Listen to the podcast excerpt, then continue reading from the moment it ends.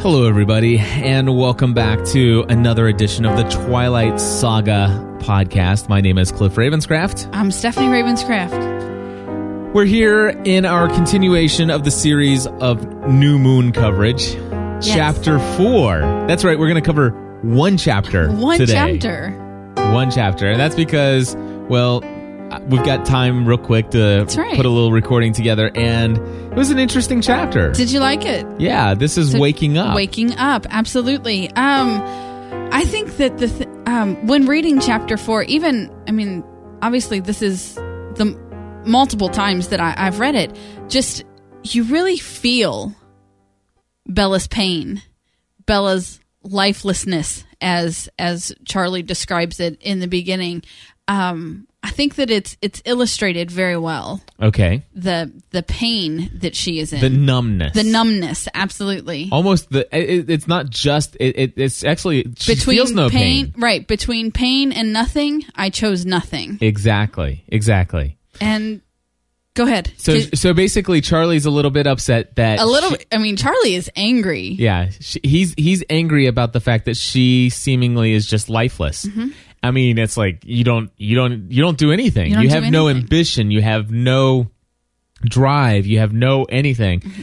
and if anything it helps highlight just how unhealthy that relationship was that i've talked about so many right different times no absolutely because it's it's not appropriate for a relationship to to to be that all consuming exactly your life can't surround be surrounded about around one individual right to where if that individual is there that that you don't want to live anymore Right. and that's where that eh, matter of fact i'm reading this chapter and i'm sitting there thinking okay when am i going to be able to get beyond some of the things as far as again thinking about this from the perspective of my daughter reading this book or or some other young ladies who are very much in the point in their life where everything the thing that's most important to them is having a relationship with a boy you know that whole new phase so many of those girls are impressionable and they're reading this book and it's like you know this is the kind of love i want to have for somebody it's like this kind of no. love is fantasy it for you and i for- we understand yeah, that Absolutely. No, and- but I mean, as it relates to our daughter reading this and any other young woman reading this, I mean, this, what we're doing right here, is an avenue for us to say that that is unhealthy. You know, this Yes. love, this all consuming that she is writing about, that Stephanie is writing about, this is fantasy. right This is make believe. it is And and that's what we're here to So. say my friends but um, I like when when Charlie said, "I I don't want to see you try any harder. It hurts to watch." yeah So, I mean, not only is, I mean, it's affecting those around her. yeah Absolutely. One of the things that he does suggest, well, obviously he suggests two different things. Number one, that I'm sending you back to your mom Yeah. or sending you home. Home. And of course, she says, no, this is my home now, which is a co- complete drastic change from what we read when she first moves to Forex, you know? Well, even later on in the chapter, she refers to it as Charlie's house. Right. I can't go back to Charlie's house. Right. It- but Forks is her home, though. Yes. That's that's the point. Right. And the thing that oh, so he says that, but I found it interesting that he suggested talking to a shrink. Mm-hmm. You know, talking to somebody, a professional person to help you maybe talk about some of the things. And I is like, listen, you know, I'm pretty sure that that doesn't work when you don't tell them the truth. Exactly. You know, and and as soon as I start saying what's going on here, you know, They're there's going to a lock me up in a padded room. exactly Right. exactly Right. So um, I made a lot of notes in here, but a lot of them are just describing her state of numbness. Mm-hmm. Okay. Um, avoiding free time. yep it, it's that's a big one. Um, or for, I like when she says Charlie knew that this subject is forbidden, or he started talking about it, and this subject is forbidden, as he well is aware. yeah as he as he is well aware of, you know. You are not That's- allowed to talk to me about this Absolutely. relationship. That's off limits. and he knew that and he, but as her dad he he crossed that in so anyway um it looks like there's a lot of notes there but a lot of them just describe right. her, her you know what she is or how she is going about um, in this state of nothingness pretty much so she avoids free time so um, charlie says look something's got to give well i'll go to a movie with jess Right. so That, so that takes us to the point where she goes to a, a movie with Jess and and or approaches Jess about seeing a movie. Mm-hmm. And here's another thing I, I I'm just going to say, yeah, say Yeah. what I feel as I'm Go reading. it. ahead. It's like, No. I'm sorry, but all I see is selfishness here, Right. and she's just using this girl. She is. you know, it's Abs- like well, she admitted she, she even said- she doesn't admit it to Jessica, but sh to herself. You know, I'm I'm getting what I want out of this, which is Charlie off my back. exactly. You know that Yeah. that that is her goal. But um, I did like so. Yes, she is using Jess, and that is very selfish. But on her drive home, when she gets home and she's in her room, and she's like, "I don't even re- really remember getting here or unlocking the door. Losing track of time was the most I could ask from life." I Yeah. mean, she's re- she needs some help. She needs some serious help. She Yeah. she is yeah she Right. this is not healthy and and the, uh, if anything so far I don't see anything in this book that that promotes the idea that this is an unhealthy way to be you know in fact this is this is still being viewed uh, as a oh this is a part of my story of my extreme passion and love for this individual Okay. and so I, I still I still feel like this is glorifying this relationship Okay. which is very unhealthy right. so again I got no. I Okay. I completely agree with you and understand. okay um s- in in the car with Jessica, I wasn't sure which emotions were the which were the right emotions to fake. It's all it's all she's putting it all on th- this on she is empty. Right. She is completely empty.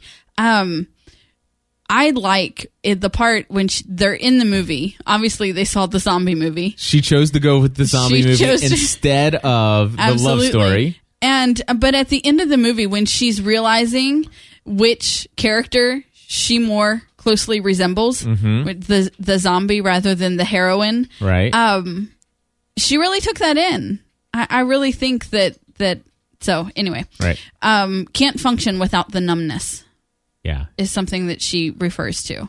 I can't function without that numbness. She w- matter of fact, um, so basically we there's this guy at the bar. And then we get the four guys at the bar. exactly. There, there's the situation here, and and it reminds her of that, that time in Port Angeles. Yes. The last time when her rescuer came to Exactly. her side and and of course she's like oh you know this is dangerous and he looks familiar and and of course th- the other thing here and and i this, again i i don't know if you would agree with me but i would say that bella at this point is so distraught about this relationship that she is suicidal She was admittedly suicidal. She said that the only thing that kept her alive in the beginning was number her promise that she had made that she wouldn't do anything reckless or stupid, and Charlie and Renee. uh-huh She was admittedly suicidal. Okay. And again, I think that this is a little bit too much of a glorification of that mindset. Okay. Very dangerous. Right. And I, I just, Th- this is this is a dark chapter. It is a dark It chapter. really is. Um, but I I'd like what. Okay, so she sees the guys at the bar and she starts to cross the street. She says, "I'm following an impulse, and I don't even know why, but it had been so long. She had been so long without any impulses. She felt like she had to follow it. yeah. So I mean, there's a reason that this chapter is called "Waking Up." Right. You know, Yeah. and so anyway, so she follows the impulse, and then she hears it, His voice. his voice, Bella, stop this now. right now, Right now. And you know what is funny is that when I'm reading it, I can hear his voice in my head. Yeah. As he would say it in that angry, yeah, I feel like I can, I can hear him, but I like when she says, um, I was especially careful not to think his name. I was surprised the sound of it didn't, the sound, um, of it did not knock me to my knees, did not curl me onto the pavement in a torture of loss, but there was no pain, none at all. So, I mean, she's starting to, to feel again. you know, so and- so the question is okay did you know she says there are three options here or she said There there, are two options. there are two options there isn't a third one is that she is crazy right. okay or that there's an explanation such as that her subconscious is forcing herself to giving her remember. what she wanted. exactly giving her what she wanted you know saying that you know it, it, it's a confirmation that he exists Yes. which is of course a reason why she didn't want to move away because if she moved away there'd be a likelihood that eventually she would she, she could come to the place where she starts to question whether or not it really ever happened Right. so So see i was paying attention good. You, you, I mean, you were paying a lot of attention, but yet you're right. I um, it would be stupid to encourage hallucinations at least she can realize that. Yeah. Okay, seriously, Bella, come on. But at least she could she can realize this is probably not smart. So I'm I'm listening to this, and the question is: Is there a third option? Is there a third option? Was he there? And I believe he was. I know you believe he was. And I know that you can't tell me, and I, I don't won't want tell you to you. tell me. But here's what I'm going to say right now. Okay. I believe, and, and and I do not know anything about anything beyond where I'm reading in the book. Which, by the way, I'm probably just a couple of pages into chapter five.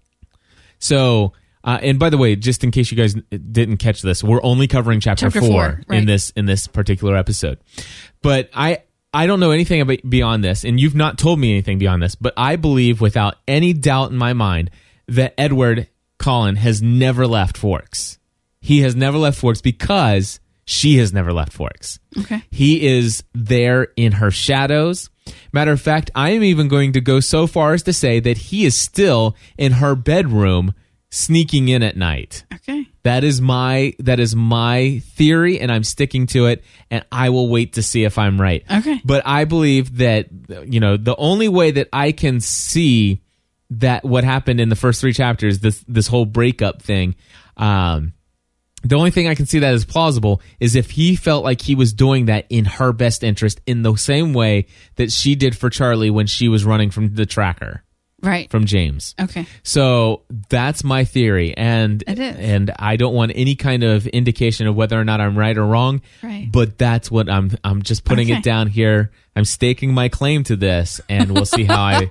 All right. And, and and I'm saying so specific is that he's there when she sleeps at night in her room, I, I I- I understand what you were saying. and so we'll I, see. I do. So instead of shying away from the memories, I walked forward and greeted them.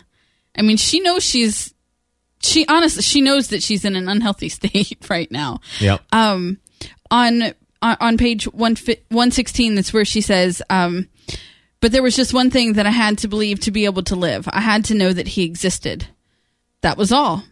Everything else I could endure. Right. So as long as he existed." exactly. and um, so anyway, waiting. Um, I- she she describes herself waiting um, for someday when the pain had not weakened, but when she had grown strong enough to bear it. But my favorite part of waking up is the very last line, which for the first time I didn't know what to expect in the morning. right. You know. Well, which is preceded by I scrambled for the numbness, my denial, but it evaded me. She knows that she's changing Yeah. she knows that it, it's something new is coming but um, yeah for the first time i didn't know what to expect in the morning So after what four months, four months she is finally of numbness in four months of numbness, she's coming back to the point where she's coming back into some sense of reality. Now, what that reality will look like for her, we shall see. And whether or not Edward Cullen was there the whole time, I'm sure we'll find out one way or another eventually in the Twilight Saga. Please tell somebody else about Twilight Saga Podcast.com. We'll be back with more coverage from New Moon very soon. And yes, that was supposed to rhyme. i know We'll talk to y'all later. Until next time, everybody, join, the, community.